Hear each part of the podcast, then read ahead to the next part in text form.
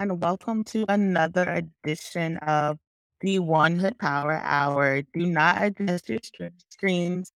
Uh, we are looking a little bit different today because it's just me at the helm. We have a lot of great things going on with the One Hood Power team. Um, and so I am going to be holding us down tonight. We have a wonderful, wonderful program with you all this evening to talk about the upcoming World AIDS Day, which is going to be December 1st. It has held December 1st every single year. And it's a moment that we take time to reflect on what has happened um, over the past few decades since the um, AIDS uh, health situation actually began. We reflect on the mistakes that the medical community and the uh, political community made. We celebrate the medical advancements that we have uh, made in um, reducing the deadly impact of the AIDS and HIV. And we remember those that we lost. So we also celebrate those who are still here, who are living and thriving while living with HIV. And we also encourage people to get tested and know their status. And so there are a lot of events happening around the city. We're going to be talking with two organizations, Project Silk, as well as Allies for Health and Wellbeing, about some of the work they have been doing um, in Southwestern Pennsylvania, um, but around the region, really to help people live long, healthy lives, to fight back some of the stigma and stigmas that have um, happened, and to also fight back against some of the discrimination through services and community building and community organizing.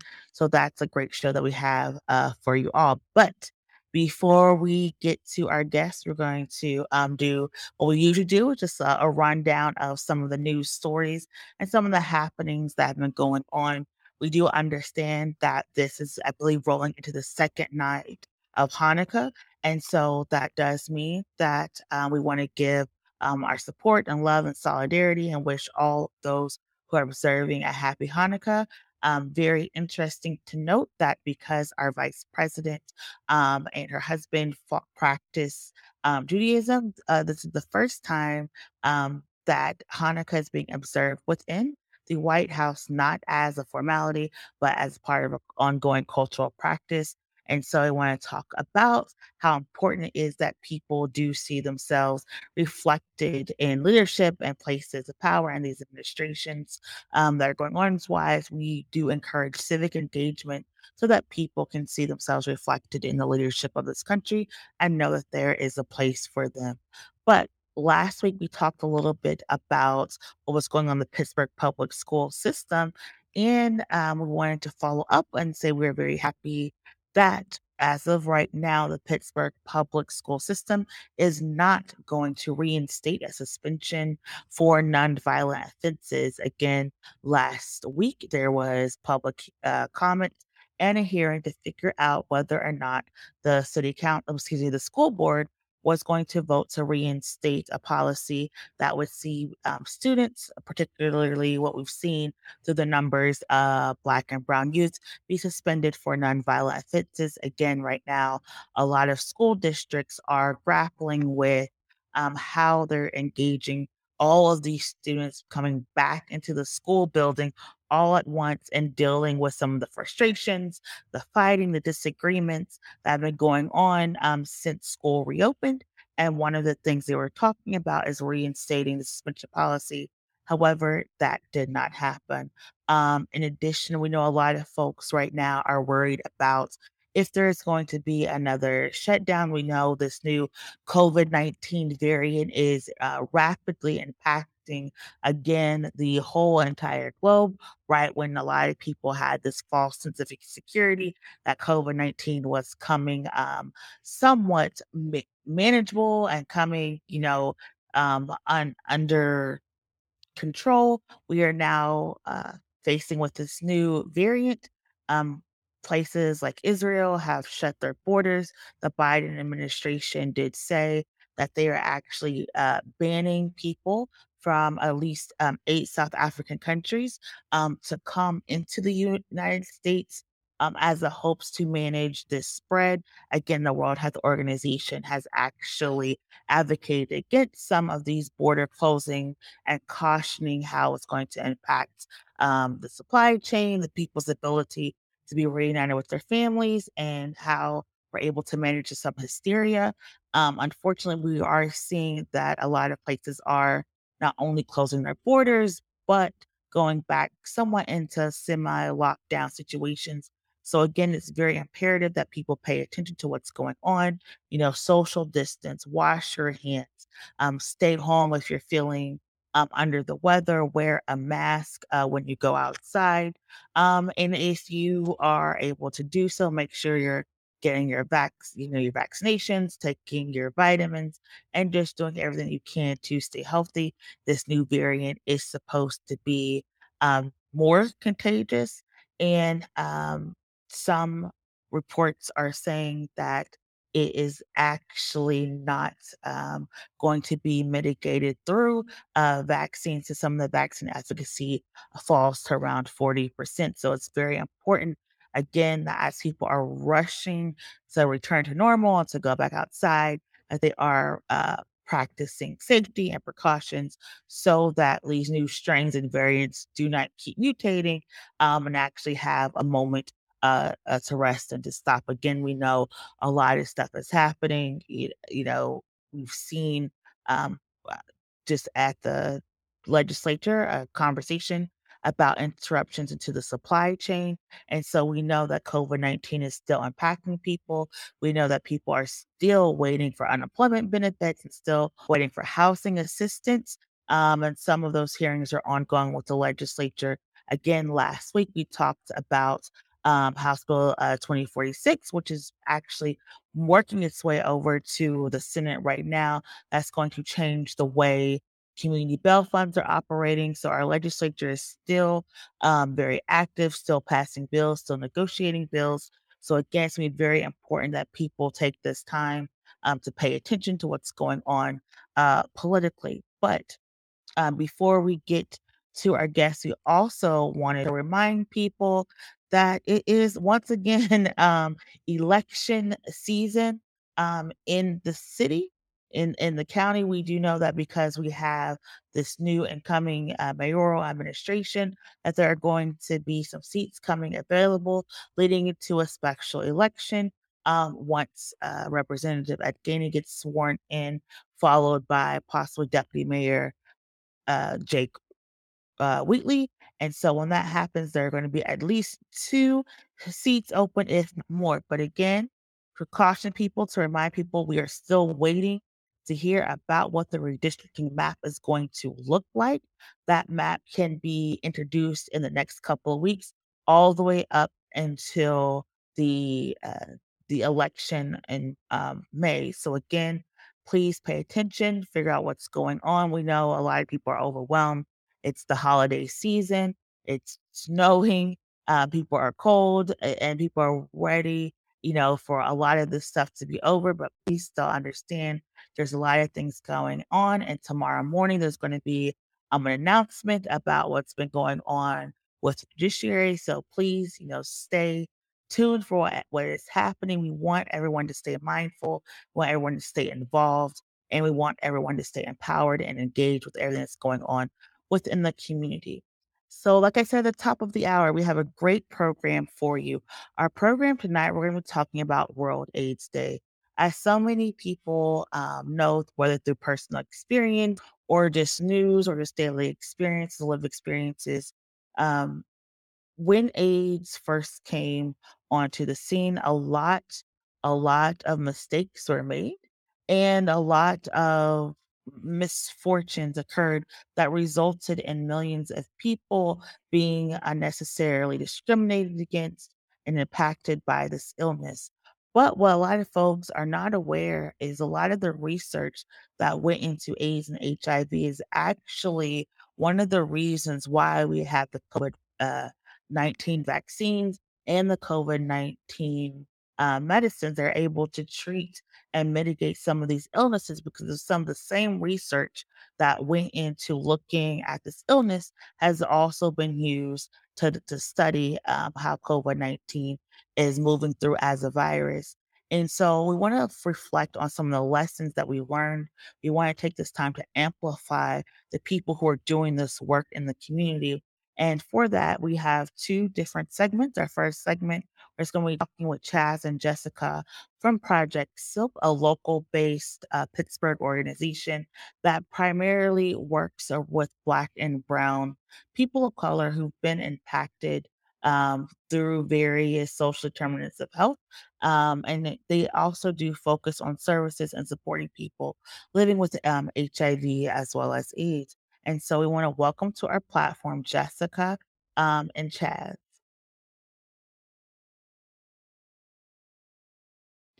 If they are here with us, hello. Hi. Thank you. Thank you so much for joining us. Um, we know it's been a it's been a long day. It's been a it's a cold week, and so you're very appreciative of both of you um taking some time out to sit with us this evening. But you know, just for introduce to our our audience, can you just talk about what you do at Project Silk and give us a little bit of the history of Project Silk? Sure. Chaz, do you want to go first? Or do you want me to go first? um, my name is Jess uh, Burdick. My pronouns are she, hers. I'm the program director at Project Silk. Um, and we are, in a nutshell, um, a safer space for LGBT, QIA, plus youth and young adults of color.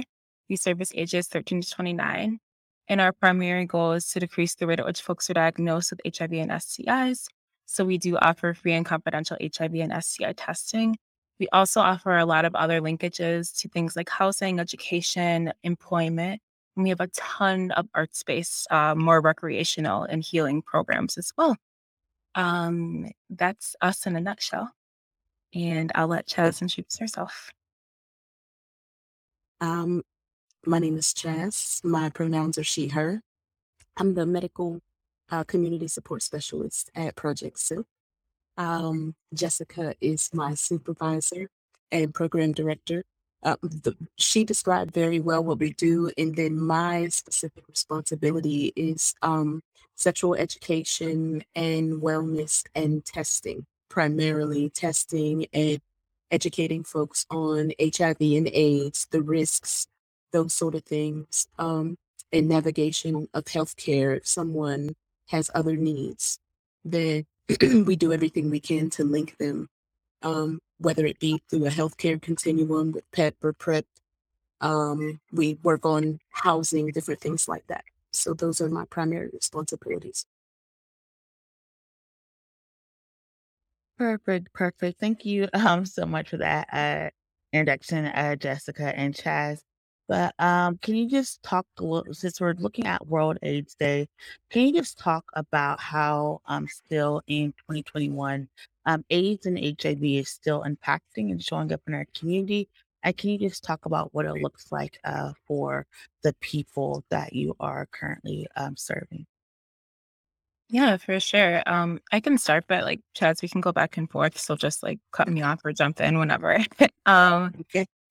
So you said uh, the ways in which it's showing up in in communities still. Um, well, a lot of folks think that HIV and um, AIDS is like a thing of the past, but who are still being um, diagnosed with HIV um, uh, in 2021. Um, also, aren't really aware, I don't think, of the ways in which people can go about um, getting treatment. A lot of folks um, who are not privy to the information really think it still is like the death sentence. I don't like saying that all the time. I know I said that last year as well, but some people still look at it like that, and it's definitely not. There's people out here living well and thriving um, who are living with HIV. Um, a lot of the uh, community members that we serve are what uh, is called high risk. So um, we do um, preventative services by providing like things like free condoms, and as Chaz said, like a lot of different um, testing and things like that, trying to get folks um, routinely test so that like you're not just coming every two years or you're not just coming after like a, a really fun weekend. You're coming like every three or six months or um, something of that nature, depending on how um, at risk you might be, if that makes sense. Um, but yeah, I could I could ramble, but I don't want to do that. So I'm going to let Chaz uh, jump in a little bit. No, you were good. I was all into it. I was like, yes, yes, yeah. Um, I don't have anything to add. okay. um, well, Chaz, coming to you, you said you you help people with um, support finding a health plan. Um, can you just talk about some of the options that are available for people? And even before we get that, can you just talk about what the testing process is like? Um, how you can help refer people um, to that? Okay, well, it's really unique. So what I'll talk about is um, the structure at Project Silk and how our whole staff kind of works together to get like an outcome. So um, in a nutshell, we have peers who are always out in the community, uh, peer advisors, and um, those people are Roy and Miguel Bell. And then we also have uh, the artist Rashad Xavier. We have uh, Tierra Brown. Um, there's myself, and of course, our program director, Jess. So the peer advisors are out in the community. They are meeting with folks, young folks, they're educating folks, they're making contacts, they're making people aware of the fact that we have this program. We have free testing, we have links to PrEP, we have links to PEP. And so people oftentimes come in because they've met one of these peers and have made a connection with them that makes them feel comfortable to come down and get tested and be educated on a variety of things, but just to keep it focused on testing. So someone would come into Silk into the drop-in center and they would sign in and they would say, you know, check off a list of things that they're interested in either learning what our services are or they actually need these services. And if they are there to get tested, they'll be called into a confidential office, medical office that is also within the space. And they'll fill out a series of uh, forms that have to do with confidentiality, um, that have to do with explaining their rights to them, HIPAA. Um, and so we go through these processes with them and explain to them what they're actually doing. And if they take the test, they can get an STD or STI test, syphilis, Hep C, HIV. Um, and what, what am I missing, Miss Jess? Uh, chlamydia, gonorrhea. Yes, that, and so we can take specimens. We take urine specimens. We take a finger prick, and we also do mouth swabs for these. And they're primarily rapid tests, um, except for a 72 hour wait on our STI, our gonorrhea chlamydia. So essentially, you come into this office, we, you know, are building this rapport. I'm, I'm the person who is testing is educating you on these things. You're talking about your risk and why you want to get tested. And we also have other things that are available for folks who come in. So we have tons of condoms. If you need condoms, there's no reason for you not to have condoms. Contact Project Silk. We have non latex condoms. We got the yummy kind. We got the get right down to business kind oh my god yeah, anything you could be doing that you will be like they don't have a condom for this? We have a condom for that. So, so it, it, typically takes 25 to 45 minutes to get your test result outside of the 72 hour test for the sti mm-hmm. you could wait inside the office. You can go get a coffee. You can hang out play music. There it's it, before covid it was typically a very very lively environment people from the community constantly coming in, cooking, eating, talking, voguing, painting. Like it's it's one of those places, you know. Um, and so you would get your result. If you are positive, we would counsel you about being positive. We would also refer you so you could get another confirmation test. Mm-hmm. And so we would refer you to another agency that can give you uh, a, a, full test. You can jump in, Miss Jess, if I don't have the the terminology. No, no and then we would, good. And then we would begin to build confirmatory. Nice, yes. and then we would um we would begin to build your care continuum from there. So and then the person who tests you can be there with you at every other test. They can help you with a variety of things that are available just through Project Silk CH- CHS and other things like um, bus tickets to go to, you know, places and travel with you so you don't have to go to appointments by yourself if you're nervous about talking to medical professionals. You know, we had a, a PrEP telemedicine model, which was amazing because we could actually connect our clients with um, specialists from the U- University of Pittsburgh Medical Center in infectious medicine, and they could FaceTime with them in our medical office and ask questions about PEP or PrEP or whatever the situation was. I feel like I'm long winded. So, no, did, did I answer? you answered the questions, and I think it's pretty cool. You were, you were saying that we ask our we have you know other people um, in the space. So there's a communal aspect. Why was it? Why was it so important for you all to make sure that Project Silk uh, was a community based like organization for the for people who are coming in, you know, at this very possible, you know, scary moment in their lives to figure out what their next step is going to be. Um, and why was it so important to you to make sure that people had access to the secondary and tertiary um, medical uh, provider? Yeah, so I'm going to jump in on this, and then Chaz, please feel free to chime in at any point. But like a little history of Project Silk, I think will help kind of answer that question. So, Project Silk was actually implemented in 2013, so almost 10 years ago, which is crazy. Um, and it was implemented uh, under the University of Pittsburgh um, School of Public Health as a demonstration project.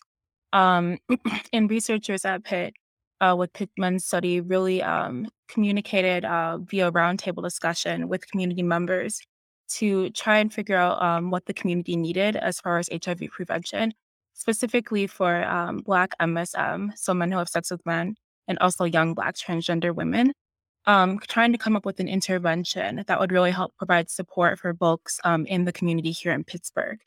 So, through these various discussions, um, they really were able to come up with Project Silk. Um, but a lot of that was honestly led by community members. Um, we actually have a co founder of Project Silk that we work with, um, Cole Brookins. Um, and they were really able to, from the top down, say what was needed in the community. So it was known that people were having issues um, accessing housing. So obviously, we needed somebody that would be able to provide um, some case management when it comes to housing access. Um, also known that people are struggling finding employment, not because they're not looking, but because there's a lot of barriers to obtaining employment that we can probably talk about later. Somebody to help navigate that system, somebody to help with them with um, resume building and um, role playing for interviews and even um, clothing for interviews. Um, we know that food it, food access can be um, a huge issue um, in Pittsburgh, especially Black and Brown communities. We still have food deserts here, actually, believe it or not. So, with that knowledge in hand, it obviously made sense for us to have something like a food pantry, which we do have. And then, of course, uh, first and foremost, I should have started with um, we're here primarily for um, HIV prevention services. So we want they wanted to make sure, of course, that that was offered um, free and confidential um, whenever we were open. Um, and really, it was it was created because there wasn't a place for people of color to go uh, safely. Of course, folks can go to the Department of Health. They can go to different medical providers, but folks just didn't feel safe going um, to these providers. Um, and that can be because folks felt like they were being overlooked. Uh, folks felt like, um, not felt like, I should really not use that language. Folks were experiencing things like microaggressions. Uh, folks were experiencing major aggressions like in racism um, and things of that nature, which are nothing to be taken lightly. So, for all these reasons and more, there just wasn't access for a lot of LGBT uh, youth and young adults here in Pittsburgh, specifically uh, Black and Brown individuals. Um, so out of that uh, really came Project Silk. And the community part is very, very important because while we're doing all those services, as Chaz kind of mentioned earlier, um, and this has changed a little bit since COVID, but the vibe is really like you come in and you're able to build and uh, connect to community. So of course you're getting things like testing, but you're also able to like sit down and have a meal, break bread, listen to music, find things in common, really like build community and find family. I hope that answers your question. I'm I'm also very long-winded. no, I, I really appreciate it. But um it kind of goes to my next question was what are some of the barriers, right? We feel I think sometimes people do not understand if they're not living with um, an infectious disease or uh, do not have to worry about not having a, a primary care physician on speed dial, they may not understand what some of the barriers are to seeking um, treatment, to getting access to treatment, but also, you know, being a person, a black or brown person, and trying to talk to medical providers is very, you know, overwhelming for some folks. So can you just talk about some of the barriers and why it's so important that your organization uh, is out here and existing? Yeah, we certainly can. Um, Chaz, you can start because I just was on like kind of on one, and I'm definitely going to get back on one with this question. but um, I'll jump in whenever you're ready. I was really looking forward to hearing you answer this question. I swear I was. That's I wasn't even going to come off mute. I was like, "Get him, Jess." I'll jump in. I'll jump in. If you, you know what I mean, you go ahead and because I just feel like you. I love it. Go ahead. I'll hop in with examples. I'll, you know, we'll bust around split story. All right. All right. So there's a lot of barriers, right? Um, I recall actually this part of our conversation last year, and the list could have gone on and on. But some of those barriers we actually mentioned, like access to transportation to literally get to set appointment, right? Um, that is something we're able to help with to a certain extent. Um, but folks have to be able to come to the space to get that support. You know what I mean? And also, if folks are living um, a little a little further out um, from the city, it just like makes so people have to get on multiple buses to get to one appointment. And somebody that's ignorant might say, "Well, get up early and go," but it's it's not that easy when you're thinking about like my job I have to get to, and then if you have children, um, if you have other obligations, it's it's very difficult to navigate that system.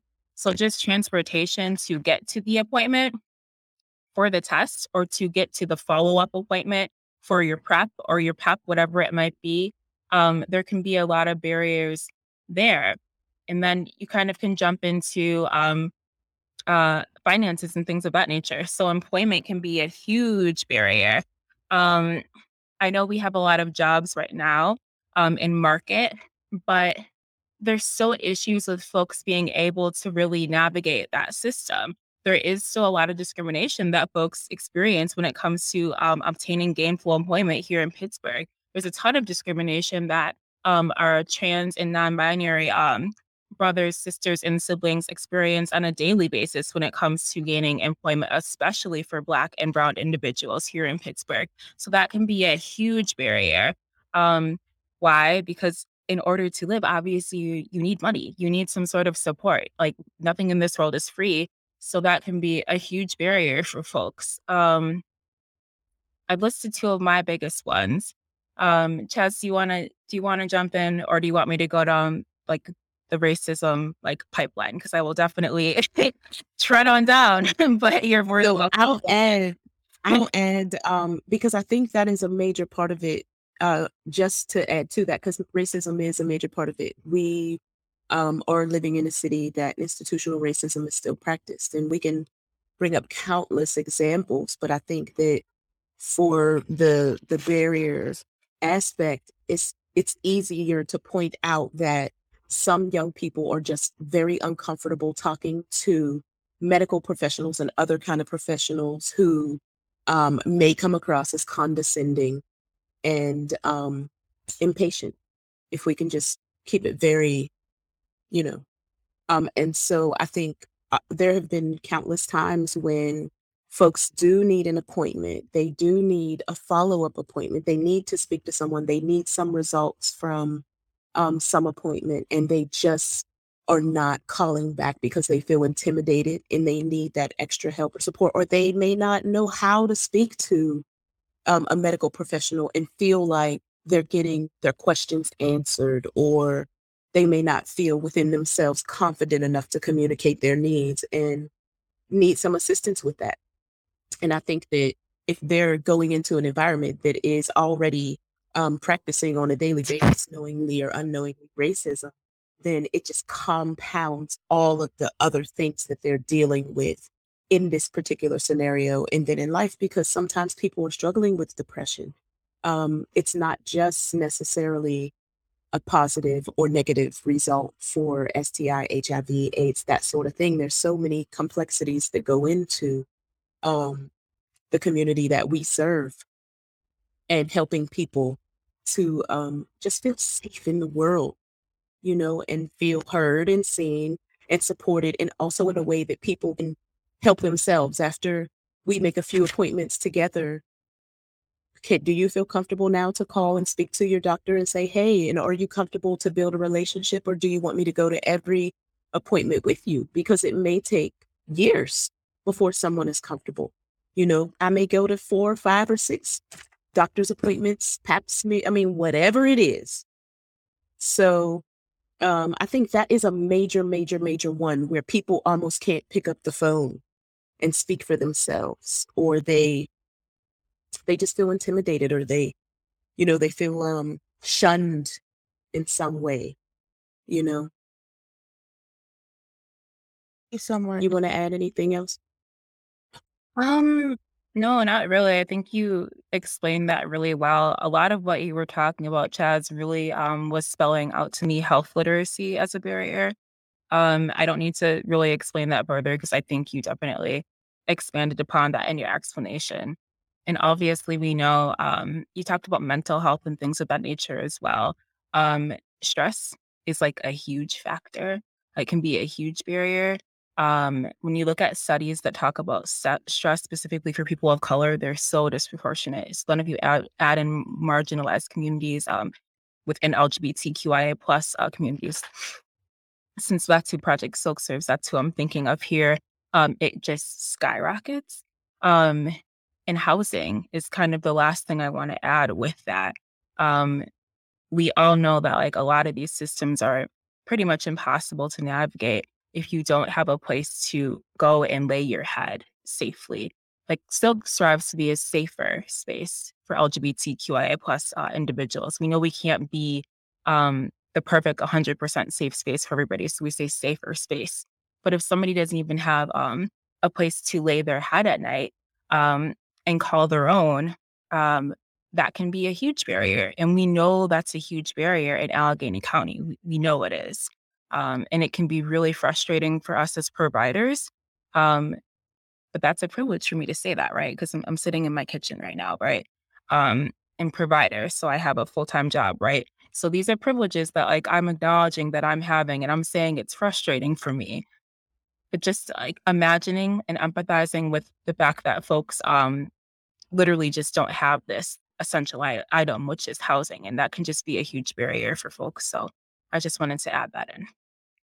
I do. I thank you. I thank you so much for bringing that and talking about all the work that you're doing at Project Silk. As we wrap um, with both of you, can you just talk about how we in contact with you? If somebody's watching um, and needs services, how can they reach out um, to Project Silk? I was so fast. Oh my gosh. Um, definitely can. Um, so you can get us on Facebook, um, uh, just at Project Silk um, Pittsburgh. We're also on uh, Instagram at Project Silk uh, 412. Uh, we're also on TikTok, Project Silk 412. We don't have any videos on TikTok yet, but they're coming soon. Um, and we're also on our website that um, is the organization that we're um, a part of, which is uh, Community Human Services. So that's www.chscorp.org. Um, you can definitely get at me via email, um, jburdick at chscorp.org. Um, and I'll let Chaz give her email. I don't need to give it for her. okay, ham at chscorp.org. you knew I was going to say no. Miss Press underscore Project Silk uh, at, on IG. Oh, yeah. Yeah. um, what is the fee for your services? I think it's very important because we didn't mention we didn't mention that we didn't tell people. Zero, zero, and zero. Everything is free, free, free. Um, and y'all, we have so many other services as well. We have a lot of art space, kind of celebratory, um, very meaningful programming at Project Silk as well. So please like visit those websites or just like connect to Chaz um, or myself or one of our other teammates about that. Because we have a lot of stuff going on geared towards HIV prevention, um, but in a very creative um, way, if you will. It's a very creative and positive and affirming way. So I hope um, if anybody's listening, um, especially if you work with young people, um, they have a lot of great youth based uh, programming. So please reach out uh, to Jessica or Chaz. And thank you both uh, so much for joining us. Thank you. Thank you. I hope we can come again. Have a good night. Thanks. Thank you. Um, and so to continue on, again, like we said at the very top of the hour, um, a lot of what we've done in the past few weeks, even the past few months, um, with this COVID 19 has been really on the backs of a lot of the early advocates and organizers who really had no other um, option but to mobilize around um, the early um, HIV AIDS crisis and, and work together and create organizations and programming really to show up for a community that really was forgotten and left behind and ignored. And one of those organizations uh, was Allies for Wellbeing. Of course, you know, you may have known it as something else, but Allies is the organization that's also situated right here in Pittsburgh that provides a lot of services um, to the community and even things you may not even realize to talk about, you know, what this World AIDS Day really means for here in 2021 and talk about some really great programming. We want to welcome Mary Beth from Allies um, onto our pro- uh, program now. So we can just talk a, just a little bit more about some of the things that are that are happening within the region um, and to learn more. So welcome, Mary Beth. Thank you, Miracle. And I'm, I'm so excited to be here and to be talking with you and your audience today. Uh, and it was great to hear from the uh, folks at Project Silk, too. Yeah, I know. It's like it's, it's always great that there are so many community providers and people who are really just impacted doing the work. It's like can you just talk to us a little bit about what Allies does and some of the history um about uh, of Allies. Of course. Allies actually started out as the Pittsburgh AIDS Task Force, and we were founded in 1985. Uh, we were part of the Pitt Men study, and we started out as a volunteer organization because uh, a lot of people who were being diagnosed with HIV and AIDS in the early to mid 80s, uh, there weren't there just weren't resources available for them.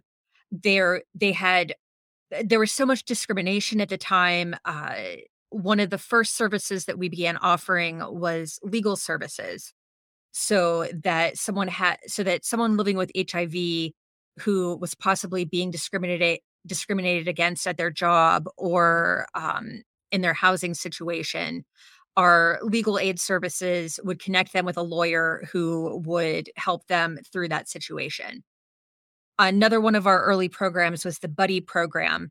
Uh, unfortunately in the early days of hiv and aids there was a lot that we didn't know about the disease and there was a lot of misinformation and uh, you know people were afraid to come into contact with someone who had hiv or aids. They were they didn't know you know if shaking hands if they could get the disease which is not the case. Uh, so the buddies were people who um, supported people living with hiv uh, people with aids. Uh, at, at that time a lot of it was helping them die with dignity uh, having someone to you know help them get to doctor's appointments and, and just having someone to be there for them. Uh, so that was the work that we started out doing. Fortunately you know when the antiretroviral medications came out in the mid 90s we saw people who were living with hiv and aids instead of people dying from hiv and aids. So our scope of services shifted we had to help people you know navigate their lives living with hiv getting the proper medications getting to doctor's appointments uh, and um, just you know what they needed giving them the support to live a long and uh, fruitful life with hiv Perfect. Thank you so much. And so, can you talk about some of the services that Allies provides uh, to the community now? absolutely We offer free HIV, hepatitis C, and uh, syphilis, gonorrhea, and chlamydia testing. Uh, those are at our offices in East Liberty. And we also have a mobile testing van that goes out to different places in the community. we offer a full medical clinic. One of the things that we found when we were uh, looking to kind of expand our services was that people didn't want to go to the HIV clinic. They didn't want to go to the AIDS doctor. They just wanted to see their doctor. And you can do that at Allies. You can come to Allies and get your primary care, your gynecological care, uh, anything that you would go to the doctor for. We can we can deal with that at Allies. Uh, for people who are living with HIV, we have case management. Uh, we have a food pantry and a housing program. Uh, we offer transportation assistance. And we also have two mental health counselors on staff uh, who work with our clients who are living with HIV. Perfect. And I know, uh, I think Michael would get be very upset when they talk about uh, the um, kitchen a little bit more. So you just talk a little about what the pantry kitchen does and how people can sign up for the service. Of course. As of right now, our food pantry is available for our case managed clients, and our case managed clients are people who are living with HIV. Uh, you don't have to be, you did not have to be diagnosed by us at Allies to take advantage of our case management services. Uh, you can just give us a call and uh, let us know that you're interested in case management, and uh, we can get you into the program. Uh, the food pantry is one of the things that, due to COVID, uh, it, it's pretty much going to be the last program that we offer that comes that goes back to quote unquote normal.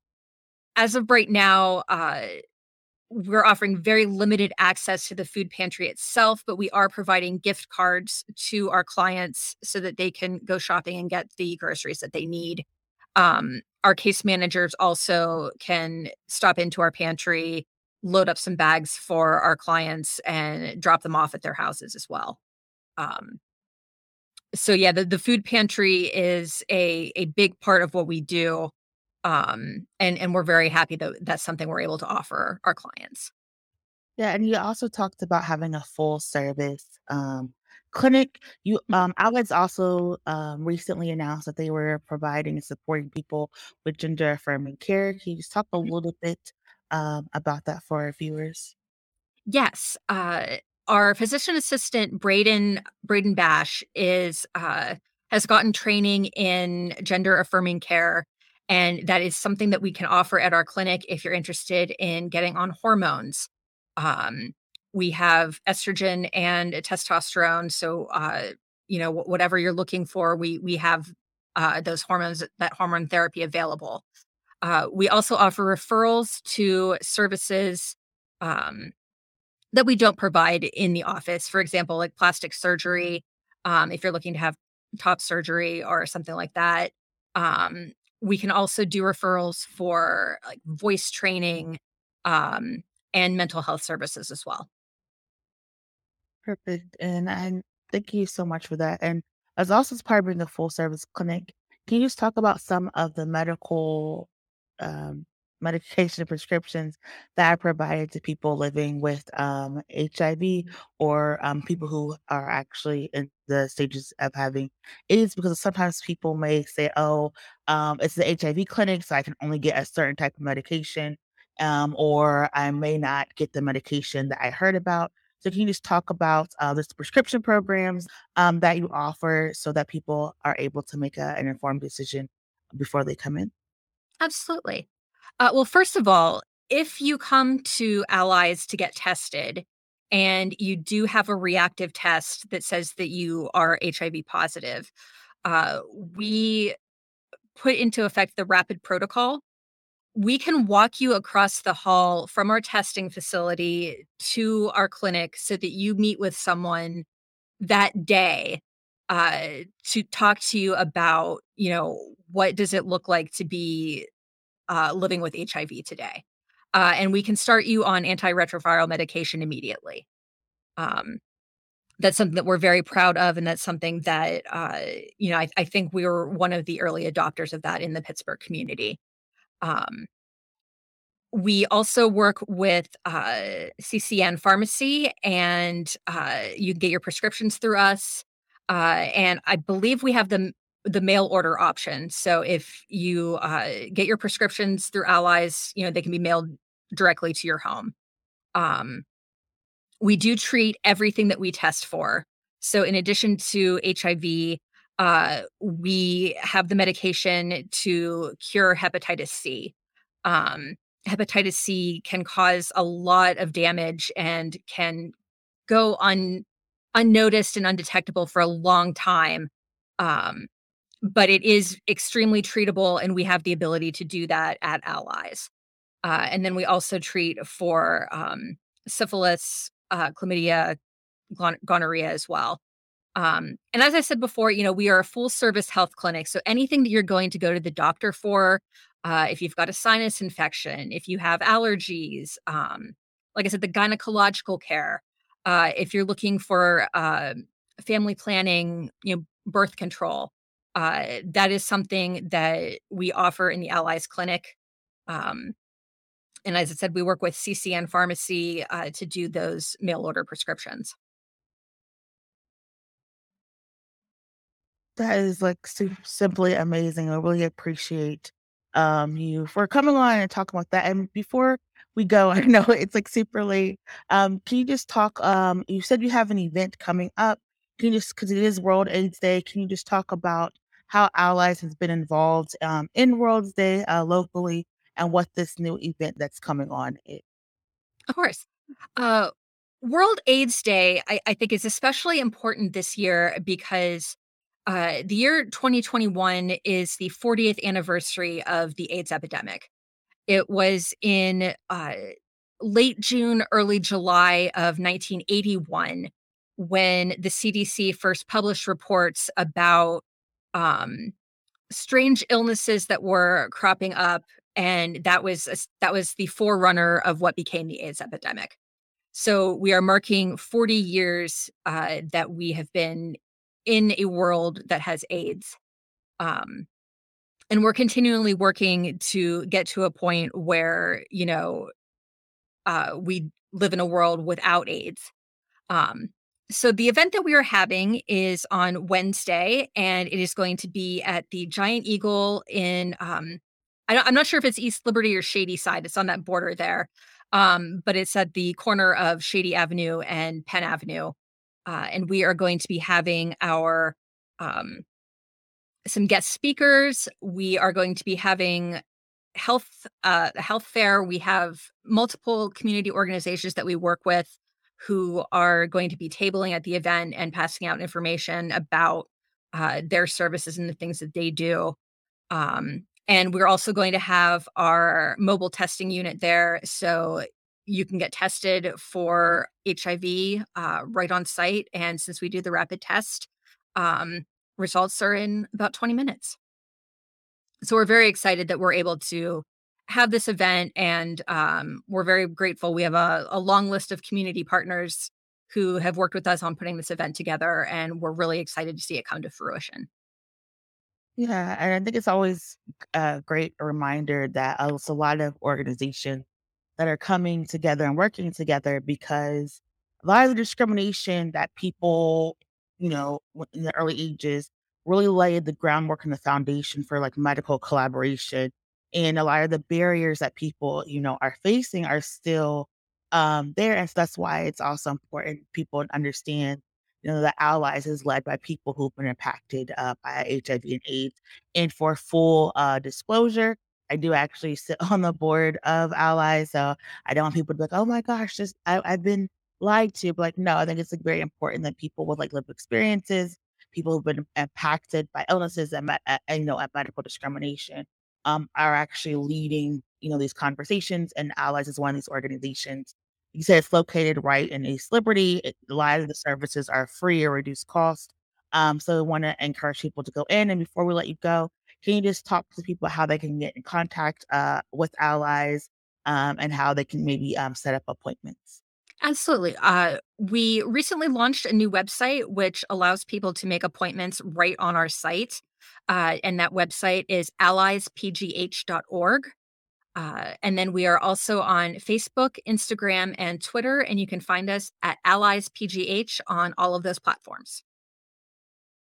Perfect. Well, Mary Beth, thank you so much um, for taking the time to join us this evening. I hope you have a great rest of your evening and you're staying uh, warm, and hopefully the snow won't get um, too much in your way. Thank you so much for having me, Miracle. You're welcome. Bye. Bye. And so again, that was Mary Beth from um, Allies for Health and Wellbeing, another local organization um, right here in Pittsburgh that's doing uh, the work. Again, um, as this Wednesday Wednesday approaches, you know the uh, the commemoration of World AIDS Day, we want to remind people that even though COVID nineteen is still going on, a lot of these other you know illnesses and infections are still in existence. So we want people to stay you know informed and educated and know the resources and tools that are available uh, for them so they can take advantage um, of them and, and have the most optimal health. What we want to remember people to remember is that, you know, you can live full, healthy, long lasting lives with uh, HIV diagnosis. There's so much that has advanced in the world of uh, uh, medicine. And so it's very important that people um, uh, know that and are not afraid but empowered to go to these medical providers to take these tests to know their status to uh, you know and so that's why we had this program and we'll continue to have this program um, every year with that we want to thank you know jess chaz and mary beth for taking a little bit of time to sit with us this evening um, and as we close out, we have a couple of announcements. A lot of stuff, like we said, that's going on um, in the region. There's a lot of change that's happening, and we're very excited that you have taken the time out to watch and engage our program, to talk um, with our elected officials. And we have a lot of programming coming up for you in the new year. So, first th- things uh, first, we are going to be launching our second season of Sunday Night Sit Down in a couple of weeks. So, if you are a candidate and you're running for office, please get in contact with us. We will also be getting in contact with you based on the information that you gave uh, the Board of Elections. If that information has changed, if you now have a campaign email or a campaign website, please make sure you're getting in contact with us because we're going to have that series coming on. If you liked our scorecards, if you love learning about these politicians through our candidate forums, guess what? Those are also coming back next year. We'll have a series of forums. The first ones will deal with the special elections.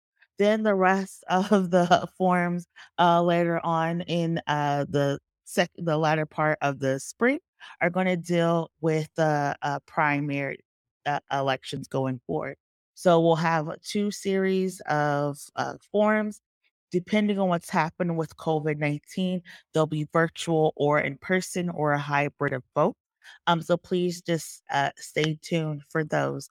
But as you know, um, tomorrow is Tuesday. It is Giving Tuesday. And so we are asking as well um, for your support. We have a PayPal, we have an Act Blue. And so tomorrow we hope that you um, join us in supporting um, all of the work that we do uh, for Giving Tuesday for our 501c3 and our 501c4 um, components uh, for the One Hood Media Network. We're um, asking for all of your support. Um, as you go through, you know, you can just go online to our website, um, which is, you know, onehoodpower.org, and you can uh, make a donation uh, that way.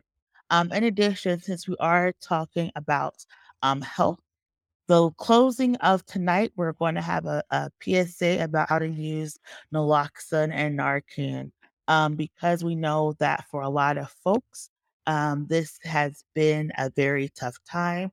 And because of a variety of reasons, people are looking to self medicate, people are experimenting.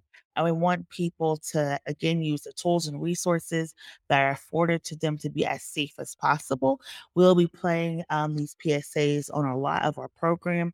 And in no way are we trying to infer that um, people who are living with HIV and AIDS are um, drug addicts or drug users, but we um, just launched this PSA campaign and we're playing for a lot of um, our programs uh, starting this week. There'll be uh, different drops that you will um, see. So that's what we're going to do um, at the wrap up. But before we go, As you know, the One Media Network is always out with some type of programming. And tomorrow we have a really, really great program to what what Black Pittsburgh needs to know about education and punishment. And we'll have the great Dr. Kathi Elliott from Gwen's Girls joining us on the program for tomorrow at 2 p.m. So please make sure you are tuned in. There's a lot that's happening on the school board with the suspensions, the changing of superintendents. So there's a lot of things that are going on that we want you to be mindful of as we go into this coming year. Um, and we have a whole new school board pretty much being sworn in in different parts of uh, the counties and so um, and the cities and the boroughs. So I want people to really understand what's going on uh, with the local school board policies. Wednesdays, no Wednesdays. It gets it gets a little real for this week in white supremacy. So please join us Wednesday at six for that, and Thursday, of course, we have on Tilt um, at 12 p.m. talking about your mental health. But we know a lot of you have questions about this new COVID variant. Um, so next week, not this week, but next week, we'll have Ask a Black Doctor back so we can talk about COVID 19 and what that means um, for you and your community. Again, remind people the flu is also here, so take your flu shots. Um, if, if you can, go ahead and make sure you're washing your hands, wearing your mask, and being as safe as possible. There are a lot of events um, happening. And last thing before we go to our PSA to remind people um, the family of Jim Rogers is still out advocating and, and demanding justice and demanding answers for what happened. Um, the the surveillance that was supposed to be released has not yet been released. A lot of the information has not yet um, been made public, and so a lot of people are still trying to figure out what happened to Jim Rogers. Why was he tased? Why was he transferred to the jail and not the medical um, hospital? Why was he not giving medical aid? And so they are there's going to be a protest tomorrow at Frankstown, I believe, starting at 6 p.m. And so please make sure during this time you keep the family of Jim Rogers in your prayer. Um, in addition, we know there's been a, a, lot of accidental shootings over the past couple of weeks, and um, for someone say an increase in gun violence. Depending on how you fall um, on this issue, the city of Pittsburgh police did say that they're launching a campaign to give out um, locks for people who have uh, guns. So if you go to the City of Pittsburgh page or the Pittsburgh Police page, um, they'll have information about that. I am not aware if there's any type of tracking or reporting that goes along with that. But if you are someone who has a gun and you're looking to have a lock, you can reach out them or other organizations.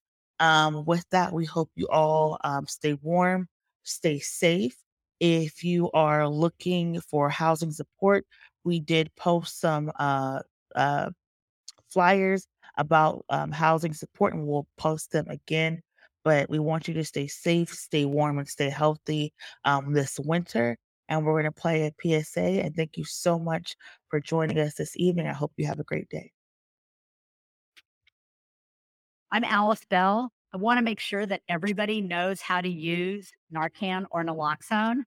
They're the same thing. Narcan is the brand of the nasal spray. Naloxone is a generic name. It comes in a nasal and an injectable, and you should know how to use both because if you're with somebody that overdoses on heroin or fentanyl or other kind of opioid, you never know which kind might be there. Prevention Point gives out injectable naloxone, comes in a black bag so that because it lasts longer if it's not exposed to light. Inside the bag are two single dose vials of naloxone and two intramuscular syringes and an instruction card. The way that you use it, you see somebody who you think might be in an overdose, you shake them, you call their name. If they don't respond to that, you want to see if they respond to pain. You don't have to smack them around. Uh, you don't want to hurt them. Take your knuckle, rub it hard on their chest, pinch a fingertip or an earlobe. Those things are painful. If they don't respond to that, then they're, they, they may be in an overdose. Check and see if they're breathing. Put your ear close to their mouth and nose. Do you hear any breathing noises? Do you feel their breath on your ear? Do you see their chest rising and falling? If they're not breathing, it's important to breathe for them. The reason that people die of an opioid overdose is they stop breathing. Breathing for somebody can keep them alive until help comes if you don't have naloxone. If you do have naloxone, giving them a few breaths, keeping some oxygen in their lungs while you give them the naloxone can also save their life. The way that you breathe for somebody, you lay them flat on the floor on their back, tilt their head back, open their mouth. First, check inside their mouth to make sure that there's nothing that's blocking their breathing gum, puke, uh, food, anything that you could scoop out with your pinky you want to remove.